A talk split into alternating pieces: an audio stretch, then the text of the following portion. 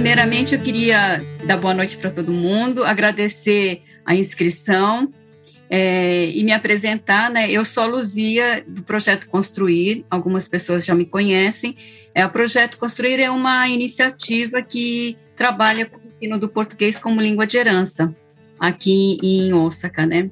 E nós estamos com uma série de palestras. A primeira palestra é, foi uma palestra com o, o Renan, que hoje está aqui, junto com os professores lá da Universidade de Osaka, falando sobre a questão da, da escola japonesa, né? Então era um encontro para tirar dúvidas e foi um encontro super bacana. E o nosso segundo encontro está sendo hoje com a Patrícia Garcia, né? É um prazer muito grande. Eu vou passar a palavra para ela porque ela tem muita coisa super bacana para falar para gente. Então, muito obrigada. Oi, gente, prazer, eu sou a Patrícia. Em primeiro lugar, uh, queria agradecer a Luzia por esse convite, né, e por ter a oportunidade de conversar um pouquinho com vocês sobre os desafios de criar os filhos aqui no Japão e sobre o desenvolvimento socioemocional, que é um assunto que eu trabalho bastante dentro do projeto Chocho, que a gente tem os grupos presenciais em Shizuoka e em Aichiken né? Então, dentro dessa parte de desenvolvimento socioemocional, a gente trabalha a comunicação, o, a inteligência emocional, como lidar com as emoções, como se relacionar melhor, né? Também a gente trabalha a parte da cultura japonesa e brasileira e a resolução de conflitos e tomada de decisões tanto das crianças quanto das famílias. A gente tem encontros presenciais para as crianças e também nós oferecemos uma mentoria para os pais aprenderem a lidar com esses desafios e o que, que eles podem fazer quando eles encontram uma dificuldade né, no, nesse processo de criar filhos aqui no Japão e de viver, de evoluir.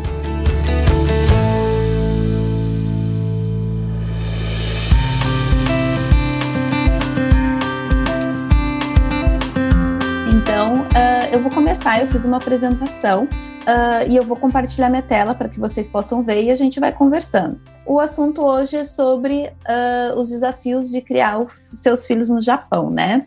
Bem-vindo ao nosso webinário, então. Como a Luzia falou, eu sou a Patrícia, eu sou educadora socioemocional e essa é alguma das minhas formações em psicologia organizacional, uh, formação em psicologia escolar, inteligência emocional, né? Eu também trabalho com a parte de português como língua de herança, porque o português ele vem muito junto com a questão da identidade e do autoconhecimento, né? De quem eu sou da cultura brasileira.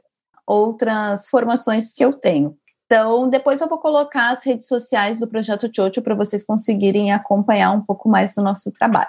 Vamos lá, vamos falar dos desafios. A gente fez lá no formulário, na hora que vocês preencheram, vocês colocaram algumas situações que são desafios para vocês criarem os seus filhos aqui no Japão. Então, com as crianças, a gente identificou a dificuldade em lidar com uh, a lição, né, da criança fazer a lição, a desobediência, brigas, o preconceito na escola ou a inclusão dessa criança na escola japonesa, e aí, uh, diagnósticos, né, como TDAH, TOD, o autismo também, e a interação social.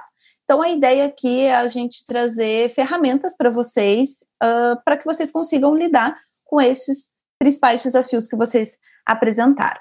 E a gente também viu que dentro dos desafios do Japão tem para os pais o desafio do idioma, que é uma questão que também é um desafio para as crianças, né? E eu acredito que a gente consiga dar algumas dicas para vocês explorarem e diminuir uh, essas dificuldades. Vamos lá. Pensando na questão da dificuldade de lidar com a lição, a desobediência e as brigas, uma das sugestões que a gente traz é a questão da importância dos limites para as crianças, né?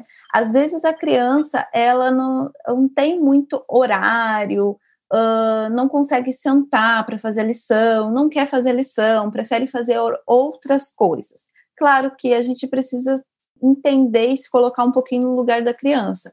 Se a criança vai na escola, ela já apresenta uma dificuldade lá na hora que ela está na escola, e aí, quando ela vai para casa, ela vai fazer a lição, ela não vai querer fazer essa lição, né? Então, colocar um limite de um horário, trabalhar uma rotina com essa criança é muito importante e ajuda ela a ter uh, mais interesse e entender que existe um momento de fazer a lição, né? A desobediência, então, ah, eu não quero fazer a lição porque eu estou jogando videogame. Ok, primeiro existe o, o horário da lição e depois você vai poder fazer, brincar ou ter a atividade que você quiser, né? E também diminuir as brigas. A rotina, ela vem como uma ferramenta que a gente utiliza demais dentro do projeto e super funciona e, e trabalha muitas partes da família, né? Motiva muitas famílias. E quanto mais essa rotina, por exemplo, se vocês conseguirem criar um quadro para que a criança ela veja as atividades que ela vai fazer de uma forma bem lúdica, bem divertida e que ela vá ganhando autonomia, isso facilita bastante para ela nesse processo. E quando a gente fala de limite, a gente precisa entender que o limite é importante para a criança, porque dentro da sociedade, ela educa essa criança a conviver na sociedade e a entender que toda ação tem uma consequência, né? E muitas vezes pode causar algum tipo de prejuízo para alguém, tanto para a criança quanto para as outras pessoas. No caso, numa briga, numa discussão, numa desobediência, para a família também um, uma questão emocional, né? Uh, já abrindo, então, indo para a parte emocional, diminui a ansiedade e o nervosismo. Porque quando a criança entende o que ela precisa fazer e até onde ela pode ir, ela se tranquiliza. Se eu tenho um mar de possibilidades, aí eu gero muita ansiedade e eu quero fazer tudo. E acaba não dando conta. Também gera empatia. Uh, ajuda no comportamento. Porque se a criança sabe o que ela pode fazer, né? Ou o que ela não pode, ela vai conseguir uh, direcionar um comportamento para da, da situação, como que ela pode lidar com isso. E mostra possibilidades, que eu consigo, que eu posso fazer e também as consequências, preparando ela para as relações futuras. Porque, assim, na vida, às vezes a gente não quer colocar um, regras para criança, ou não sabe como colocar isso de uma forma mais leve, mas a gente precisa mostrar para a criança a relação das regras e das consequências, porque a vida é cheia de consequências e essa criança vai encontrar em algum momento esse, essa consequência, né? Seja dentro de casa ou fora. E aí eu vou convidar vocês para refletir um pouquinho sobre o limite e a ou a disciplina, né? Ela não é sinônimo de agressão física. Vocês podem conversar e colocar limites e disciplinas de uma forma muito tranquila e suave, desde que vocês estejam seguros para isso. Quando o filho de vocês desobedece, vocês podem optar por dois viés. Um é de uh, querer disputar o poder, e aí vocês vão partir muito provavelmente para uma agressão física ou uma agressão verbal com gritos, ou vocês podem conversar e mostrar segurança e que a criança com esse comportamento não foi uh, positivo e aí vai existir uma consequência. Então a gente já está partindo aqui para a questão do tom de voz e do descontrole. Quantas vezes os filhos de vocês, quando vocês enfrentam a questão da dificuldade de fazer a lição, da desobediência e até mesmo das brigas, Quantas vezes existe um descontrole emocional? E esse descontrole emocional parte do pai e da mãe por não conseguir lidar com a demanda que a criança tem, né? Então, a gente conseguir. Uh, no Chocho, a gente fala muito sobre a inteligência emocional, que é a gente conseguir lidar com as nossas emoções. Mas, na maioria das vezes, a gente quer que as crianças lidem com as emoções. E o adulto não consegue lidar com a sua emoção. E esse processo começa com a gente, né? Da gente conseguir identificar uh, quais são as emoções, o que, que a gente está sentindo, quais são os gatilhos que geram essa emoção e o que fazer. Esse é o princípio da inteligência emocional. E ela faz muito sentido quando aplicado, né? E para as crianças também. A criança, ela tem uma possibilidade muito rápida de aprender a lidar com as emoções partindo desse pressuposto de identificar a emoção, o gatilho, o que, que gerou esse gatilho, e também uh, conseguir criar estratégias para lidar com essa emoção. A próxima questão é o tom de voz. Eu não preciso gritar para fazer a criança entender. Até porque quando a gente grita com uma criança, a gente expõe ela a um, uma emoção de medo.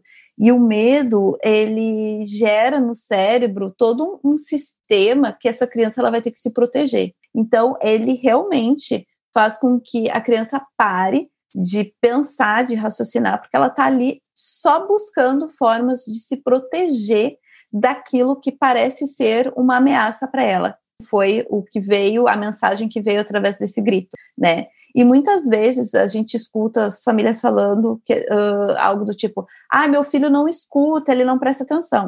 Realmente, se ele vem com é, a, a orientação, vem com um grito, ele não vai prestar atenção. Ele vai se proteger dessa ameaça e o sistema todo dele, mental, emocional, está voltado para isso.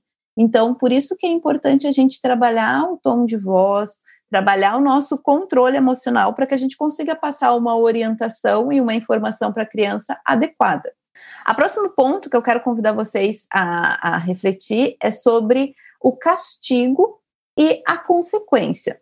Pensem comigo quando uh, eu condiciono a criança. Você não fez isso, então você vai ficar de castigo. Muitas vezes a família pega esse castigo e o castigo é ficar sem jogar videogame. E aí fala lá para a criança: ah, você vai ficar uma semana sem jogar videogame. Dentro dessa uma semana, passa dois, três dias, a criança uh, se comporta, faz tudo certinho, e aí o pai e a mãe liberam o videogame. Depois, novamente, vem um outro castigo e fica sem o videogame e libera o videogame. Esse castigo, na verdade, a criança, depois de um tempo, ela entende que, tipo assim, ah, não é castigo. Eu vou receber o videogame antes desse tempo. Ou o castigo, eu não tenho videogame, mas eu vou fazer outra coisa. Eu vou ter, eu não tenho videogame, mas eu tenho um celular. E aí acaba que não faz falta. Quando a gente trabalha com a consequência, a gente mostra que o determinado comportamento, seja uma briga, uma desobediência, vem num sentido de mostrar para a criança o que, que vai levar aquilo. Então, se a criança não faz, por exemplo, ela não obedece, não senta para fazer a lição, ela vai ter uma consequência, ela vai ter dificuldade na escola, no outro dia ela vai ser chamada atenção, possivelmente, né? Ela na hora de fazer a prova vai ter uma nota baixa. Então, quando se mostra as consequências, fica mais fácil para a criança entender uh, o que vai acontecer de fato. E não só ficar sem algo e aí depois receber esse algo de novo, né? Essa possibilidade. Essa questão de levar a consequência facilita muito o entendimento da criança. E aí, o que, que a gente pode fazer? Estratégias que vocês podem utilizar. Por exemplo, eduque o filho com diálogo, converse, explique os prós e os contras, pergunte à criança o que ela pensa e como ela se sente. E porque quando a gente fala sobre traz a criança para falar sobre o que ela sente, a gente está trabalhando uma questão emocional muito importante para ela, que é o reconhecimento dessa, desse, dessa emoção. Uh, a gente tem adultos que não conseguem explicar o que eles sentem, né? Não conseguem colocar em palavras. E se isso não for trabalhado lá na infância, realmente, quando chegar na fase adulta, vai ser muito difícil eu expressar, me expressar como o que eu sinto e o que eu quero. Então, por isso que é importante perguntar para a criança e também ouvir, porque às vezes a gente só quer falar e a gente quer só que a criança nos ouça, mas a gente não quer ouvir a criança ou não permita, não permite que ela fale também. E, e nessa conversa, nesse diálogo, vocês podem expor sobre como vocês se sentem, como de, determinados comportamentos trazem uh, da criança afetam vocês. Olha, eu fiquei magoado, eu fiquei, eu estou frustrado, eu fiquei chateado com esse comportamento. Tá tudo bem. Isso não vai fazer a criança se sentir culpada ou acabar com a autoestima dela, desde que seja de uma forma respeitosa, de dizer, olha, eu entendo o que você fez, eu entendo agora que você me colocou os seus, as suas emoções, os seus motivos, mas a mãe e o pai se sentiu desse jeito. E colocar o respeito e respeitar a emoção é importante. Outra ferramenta muito boa, junto com a rotina, são os combinados. façam um combinado sobre o que cada um vai fazer, como cada um pode se comportar e negocie os horários e as tarefas. A criança precisa uh, ter responsabilidades dentro de casa, tanto com as atividades da escola, né, do que é de lição de casa, mas também outras atividades, atividades domésticas. Isso gera uma, além da autonomia, gera um vínculo, um, um sentimento de pertencimento àquele lar. Eu sou útil, né? Então, vocês fazendo combinados, negociando os horários, as tarefas, vai facilitar. E explique o porquê e para que aquela atividade, né? Por que, que é importante estudar? Para que, que vai ser aplicado aquilo? Onde vai ser aplicado? Ou por que, que existem as regras? E relembrem os combinados. Isso é uma questão que provavelmente vocês já passaram. Por exemplo, vocês dizem que vão fazer uma dieta, vão começar uma dieta na segunda-feira. E aí, a segunda-feira, vocês estão lá dando tudo de si para manter a dieta. Na terça, vocês acordam já com aquela vontade de comer um pouco mais, e mas estão firmes. Só que o dia passou e na terça de noite vocês chegam em casa e comem tudo que vocês veem. Vocês esqueceram que vocês estavam de dieta, né? Pode acontecer na terça, na quarta, na quinta. Até o fim da semana, muitas pessoas já esqueceram do, do seu propósito. As crianças também tem muita coisa na cabecinha das crianças, tem muitas emoções, são, a, a infância é um momento de muitas descobertas. A infância e a adolescência, porque o adolescente ele também está passando por vários processos que ele precisa uh, uh, trabalhar e lidar com essas, essas descobertas, né? Principalmente as descobertas emocionais. Então, assim, é importante vocês trabalharem e relembrarem. Vocês lembram do combinado? O que, que a gente fez? O que, que a gente falou? Qual era o teu papel no combinado? Perguntar para que a criança ela reflita e ela veja que ela tinha combinado uma situação, ela tinha dado a palavra dela e talvez ela tenha tido um outro comportamento. E o que, que vai ser feito agora, né? Como que a gente pode lidar e resolver isso? E por fim, uh, fale não, sem medo de se frustrar. Uh, e sem medo de frustrar a criança. Às vezes a gente não quer que essa criança, e a gente protege os filhos e as, uh, de uma forma que, ah, eu não vou deixar meu filho sofrer de forma alguma, ele nunca vai escutar não, eu vou fazer tudo possível para ele. Eu entendo esse sentimento e, e é super importante proteger, acolher, né? Mas é importante também colocar que uma vez ou outra essa criança vai se frustrar. E tá tudo bem as coisas não serem como ela quer que talvez ela vai demorar um, um pouco mais de tempo para conseguir o game, o brinquedo que ela quer, talvez ela vai precisar se esforçar além do que ela achava que era suficiente. Mas qual é a lição que se tira disso? Eu gosto muito de quando se vive problemas, situações de crise, perguntar qual é a lição? O que, que tu aprendeu disso? Então, a partir dessa dificuldade, a gente vai evoluir e quando surgir algo parecido, a gente volta. Olha, eu aprendi lá atrás que eu posso fazer isso, isso e isso. E se a criança se frustrar, estejam abertos, acolham a, a, esse sentimento, entendam, deem carinho e busquem superar.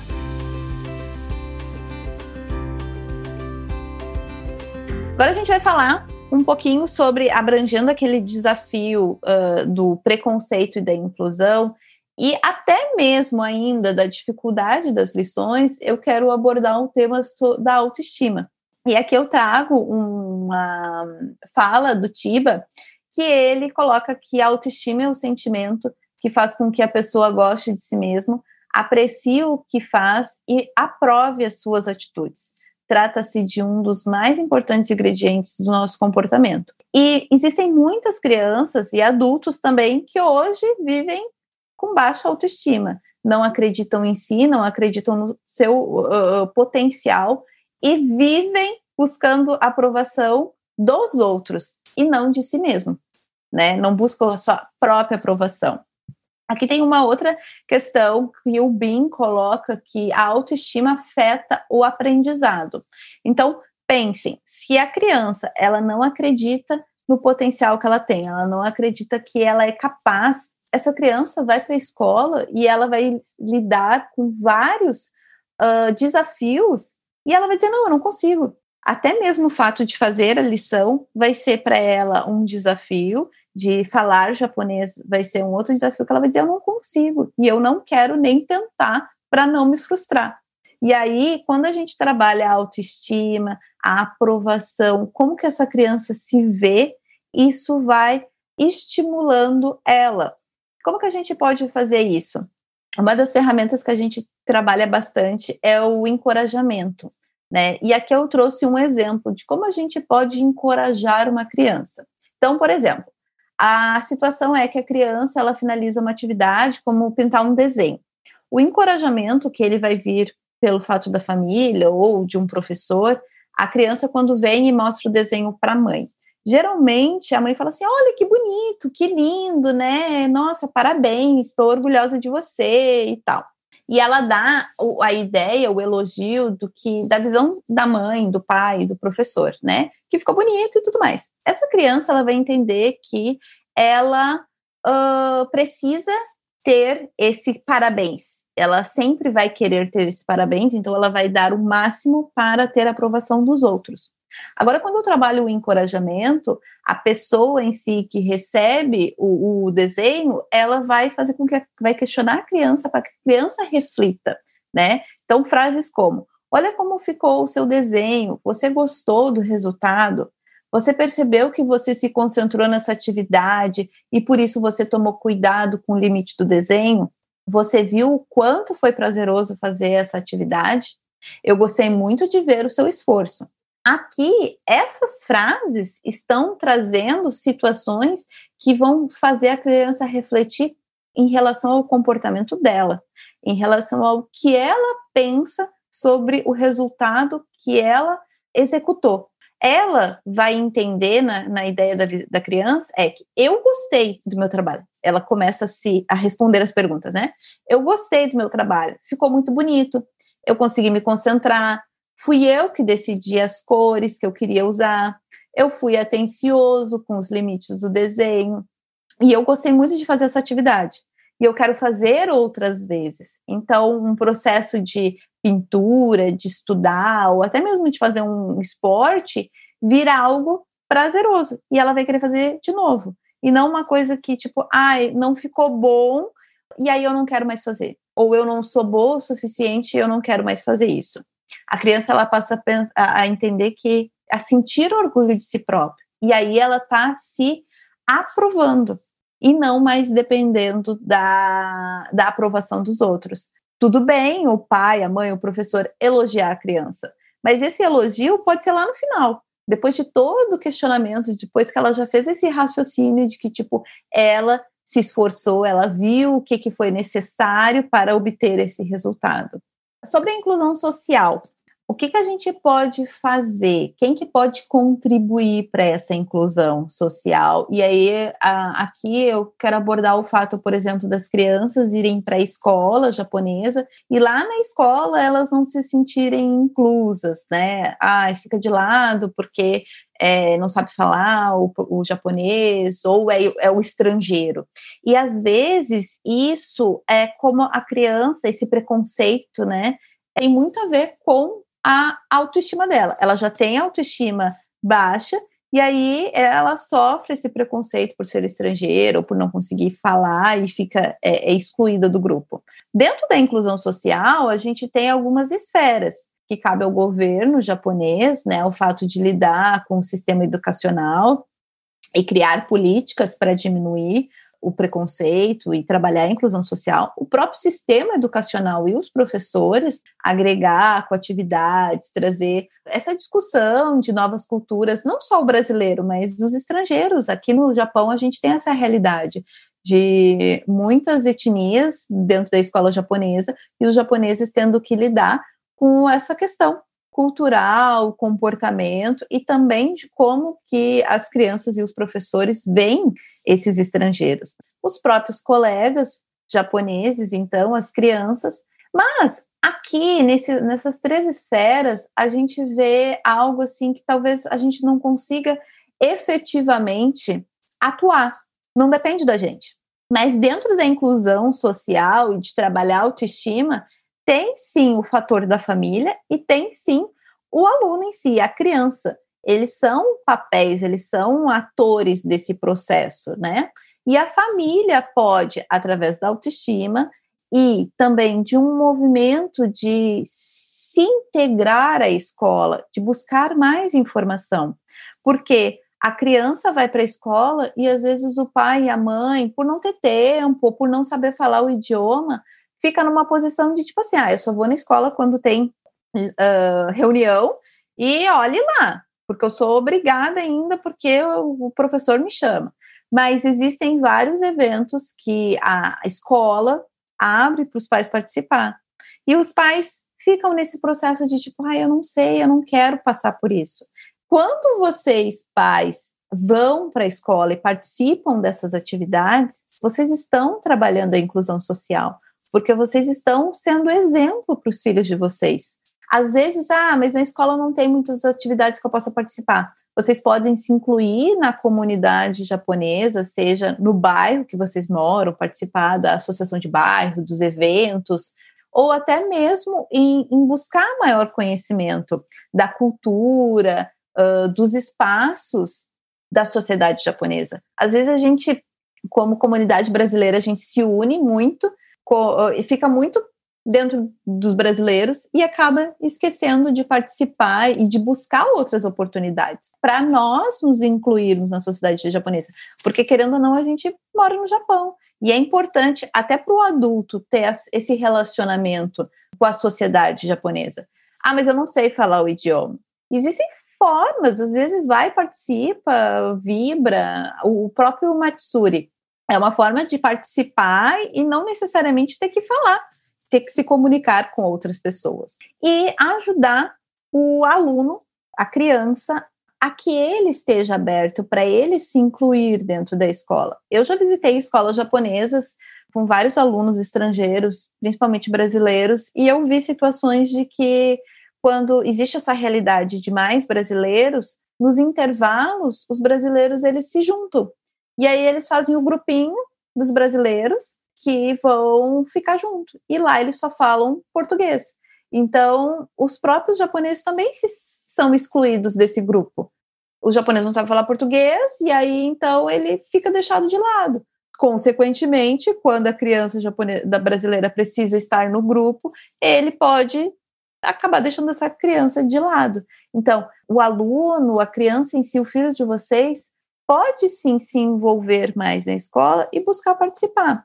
Claro que isso é importante vocês motivarem e talvez vocês tenham que ser exemplos fazendo esse movimento de inclusão para as crianças verem, não, meu pai e minha mãe estão tá buscando, eu também vou tentar, né? Por mais difícil que seja, eu dar espaço, porque para a criança uh, é interessante que a inclusão, a socialização, ela vem de uma forma natural, é brincando que existe a socialização né? Às vezes as crianças nem precisam conversar para estarem interagindo socialmente. Só que a comunicação também vem de uma forma natural, porque lá no meio da brincadeira, é, um fala alguma coisa e o outro fala outra, e eles vão, vão se entendendo e vão se sentindo bem, se sentindo uh, incluídos, né, pertencentes a, ao grupo social da escola ou outras atividades.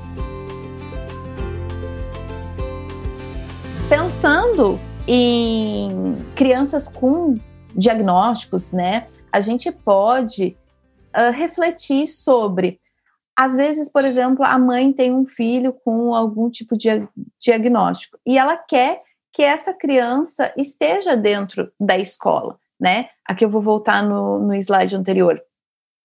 Ela quer que a criança esteja dentro da escola, mas será que essa escola está preparada para receber a criança, um, um, o filho dela que tem autismo, qual é o grau desse autismo? A criança é colocar a criança numa escola não especializada vai ser positivo ou negativo? Porque talvez uma escola especializada vai ter outros profissionais, muitos outros profissionais capacitados para dar um, uma melhor inclusão para essa criança.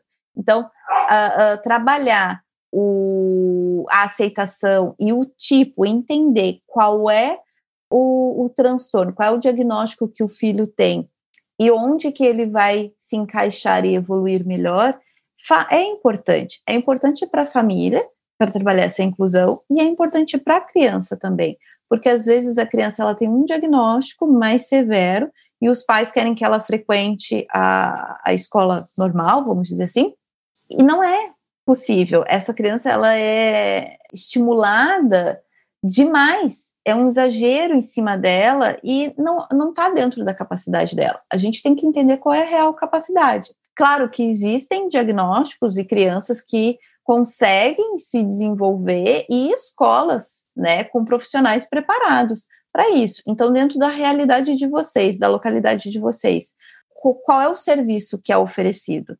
Isso é importante refletir. Para crianças que têm, por exemplo, um TDAH mais, mais leve, mais baixo, que tem dificuldade de sentar, estudar, se concentrar, se acalmar, eu vou, a gente tem, a gente no Chocho tem um e-book que são técnicas de como acalmar crianças. Isso vale para crianças com diagnóstico leve ou crianças uh, que não têm nenhum tipo de diagnóstico, mas também às vezes têm dificuldade de se concentrar, né? Tá brincando demais e agora eu preciso estudar. Enfim, essas técnicas são bem úteis e fazem bastante diferença. A gente aplica no Chocho e, e os pais que aplicam também veem uma evolução nesse sentido de conseguir fazer com que as crianças se acalmem. Esse é um e-book e essa é uma novidade, não tinha combinado com a Luzia, mas a gente vai disponibilizar depois. Eu vou pedir para a Luzia mandar por e-mail de vocês com essas técnicas para que vocês consigam colocar em prática. E agora a gente fala do idioma japonês, que é um desafio para as famílias, para as crianças e para os pais também. E, na verdade, é o desafio de quem mora no Japão. A gente veio para cá, né? É, a gente quis ter essa experiência de morar aqui. Alguns estão aqui há muitos anos, outros nem tanto. Mas a gente precisa pensar o quanto o idioma japonês vai fazer bem vai trazer benefícios para a gente. Algumas pessoas falam que, ah, eu já tentei estudar, eu não consigo aprender, é muito difícil. Realmente, é um idioma bem complicado de aprender, mas a gente precisa pensar e estar aberto para esse aprendizado, né? Se a gente conseguir aprender uma palavra nova, um kanji novo, a longo prazo é um conhecimento que vai fazer um diferencial enorme para a gente, que vai ajudar na nossa autoestima, que vai ajudar na nossa inclusão social e, consequentemente, na das crianças também. Uh, como que a gente pode fazer isso? Então, é aumentar o seu interesse em relação ao idioma, a, ao país e à cultura. Buscar formas diferentes de aprender. Ah, eu já fiz aula, mas eu não consigo aprender estudando, não tenho tempo para sentar e fazer lição e repetir kanji. Então, ouve um podcast em japonês, ou vê um filme, né? Lê um livro infantil. Às vezes o livro infantil vai facilitar o entendimento, porque a história vocês já conhecem e vocês vão aprendendo o, as palavras. Então, assim, busquem o que é interessante para vocês, a forma que vocês aprendem. Peça para o filho de vocês ensinar. O filho de vocês vai na escola japonesa, ele está aprendendo. Então, na hora que ele tiver que fazer a lição, para quem tem dificuldade com a lição, né? Senta com a criança durante 30 minutos e fala para o filho: olha, agora você vai me ensinar como é que é esse kanji, o que está escrito aqui, né? O que, que tu entendeu dessa tarefa? Vamos pensar junto. Por quê? Esse processo de a, quando a gente ensina isso, tanto a criança quanto o adulto, quando a gente ensina, as informações precisam ser organizadas no nosso cérebro de uma forma que faça sentido. Então, essa criança, o filho de vocês, vai pegar o que ele aprendeu lá na escola e ele vai reorganizar de uma forma que faça sentido para ele e ele vai explicar para vocês. E nesse processo, o aprendizado ele aumenta exponencial. Fica muito mais fácil para a criança entender. E até ah, mesmo, às vezes, ela começa a fazer assim: nossa, agora eu entendi o que o professor falou. E além disso, uh, vai fazer com que vocês se comuniquem, que vocês criem vínculo, que vocês se divirtam, né? Que vocês tenham um tempo juntos e vocês aprendam. E seja exemplo todas as crianças elas aprendem pelo exemplo. Então, se elas veem vocês buscando conhecimento, estudando, querendo evoluir e mudar, elas também vão buscar isso. Então, ah, tem dificuldade de fazer lição, de obedecer, estimula, estipula lá um horário onde você vai sentar e também vai estudar. Não quer estudar o japonês? Estuda outra coisa. Mas a criança vendo vocês estudarem vai fazer muito sentido. Ela vai dizer: não, eu também quero fazer, eu também vou ser inteligente que nem o meu pai, que nem minha mãe, né? E é importante a gente pensar sobre a questão dos neurônios espelhos, o quanto as crianças se espelham nos nossos comportamentos, seja na nossa inteligência emocional, seja no tom de voz, na forma como a gente lida com os desafios, né? Se a gente só vê o lado ruim e negativo, é, essa criança também vai buscar a ter esse comportamento, a tendência que ela tenha. Agora, se a gente vê um desafio e busca formas de superar, busca informação, técnicas, isso vai fazer com que a, nós, adultos, uh, venhamos a superar esse desafio, mas que as crianças também se espelhem e quando elas tiverem uma dificuldade, seja na escola, seja na vida, elas vão buscar uma forma de o que eu posso aprender com isso e o que eu faço daqui para frente. Lembrando que uma regra, um, um, limite por vez. Não adianta vocês mudarem tudo do dia para a noite. Nossa, eu vi a Patrícia falando lá e agora eu vou revolucionar minha casa. Comecem as regras, as, a organizar a, o sistema da casa de vocês por partes. Outra, errar vai fazer parte, é humano, não se culpem, mas recomecem sempre. Usem a inteligência emocional de vocês e mostrem quando vocês estiverem irritados, vocês não precisam dizer que vocês não estão sentindo nada para a criança. Digam: olha, eu estou irritado por uma situação, mas eu vou respirar e eu vou buscar me acalmar. Então, mostrem para as crianças como que vocês fazem para se acalmar. E busquem equilíbrio entre os pais. Os pais, a mãe, o pai precisa estar conectado. Não adianta vocês que, quererem educar os filhos, cada um à sua maneira, porque na cabeça da criança fica muito confuso. Para que lado? Quem que é minha referência? Quem que eu escuto? e a criança vai acabar escutando o que é mais conveniente para ela. aqui a gente tem algumas coisas, então, do que não fazer. Não grite, não fale de forma bru, uh, bruta nem violenta. Não, uh, não use o tom de voz de súplica. Ai, filhinho, por favor, faz isso, ou não faz assim, né? Uh, essa coisa de mensagens ambíguas. Se você não parar, você vai ver essa ameaça. A criança, depois de um tempo, ela vê que ela não vê nada e que não faz sentido essa frase. Evitar extremos, né? Ou é muito liberal e a criança pode fazer tudo, ou a criança não pode falar nada, não pode ter comunicação, não pode se expressar. Cuidem com os exageros nas ordens. A criança vai buscar quebrar essas regras. E quando vocês penalizarem com castigos, às vezes a gente tem alguns castigos que são desproporcionais para ação ou para idade, né? E também o, a questão do barganhar. Então, ah, se você não comer a salada, se você comer a salada, eu vou te dar um chocolate. Não, não precisa oferecer essa barganha para a criança. Expliquem. Olha, é importante você comer salada, provar novos alimentos para que você vai crescer, vai ter saúde, né? Então, assim, vai ter novas opções de comida e não só viver barganhando. Aqui eu vou trazer dois, dois, duas opções de livros para quem quiser buscar mais conhecimento.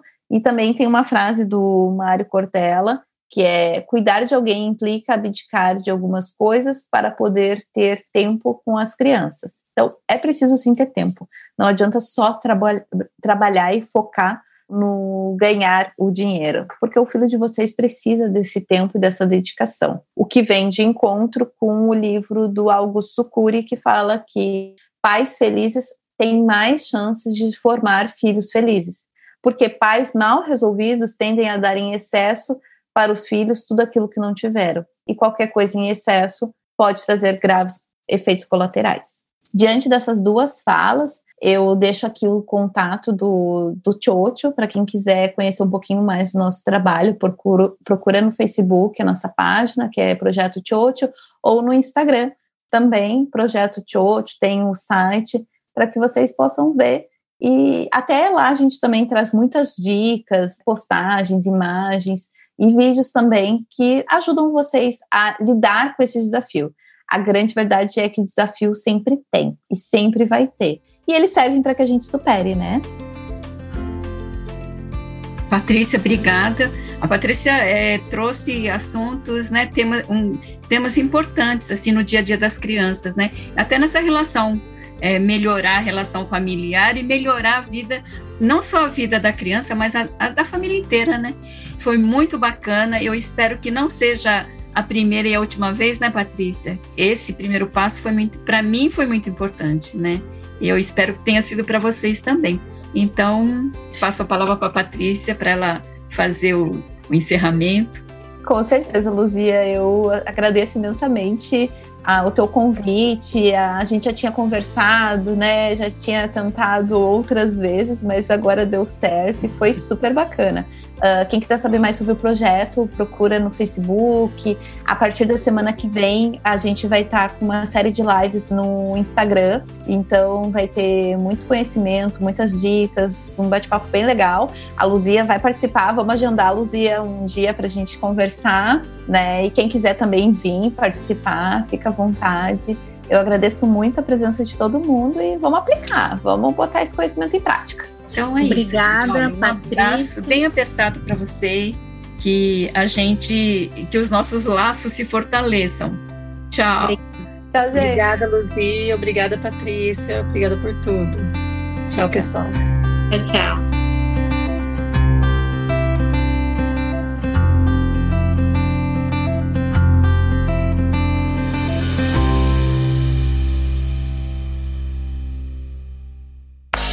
Este episódio foi editado pelo Nabecast. Saiba mais em www.nabecast.jp. Nabecast, conectando pessoas, desenvolvendo amizades, construindo parcerias e compartilhando vida através de podcasts.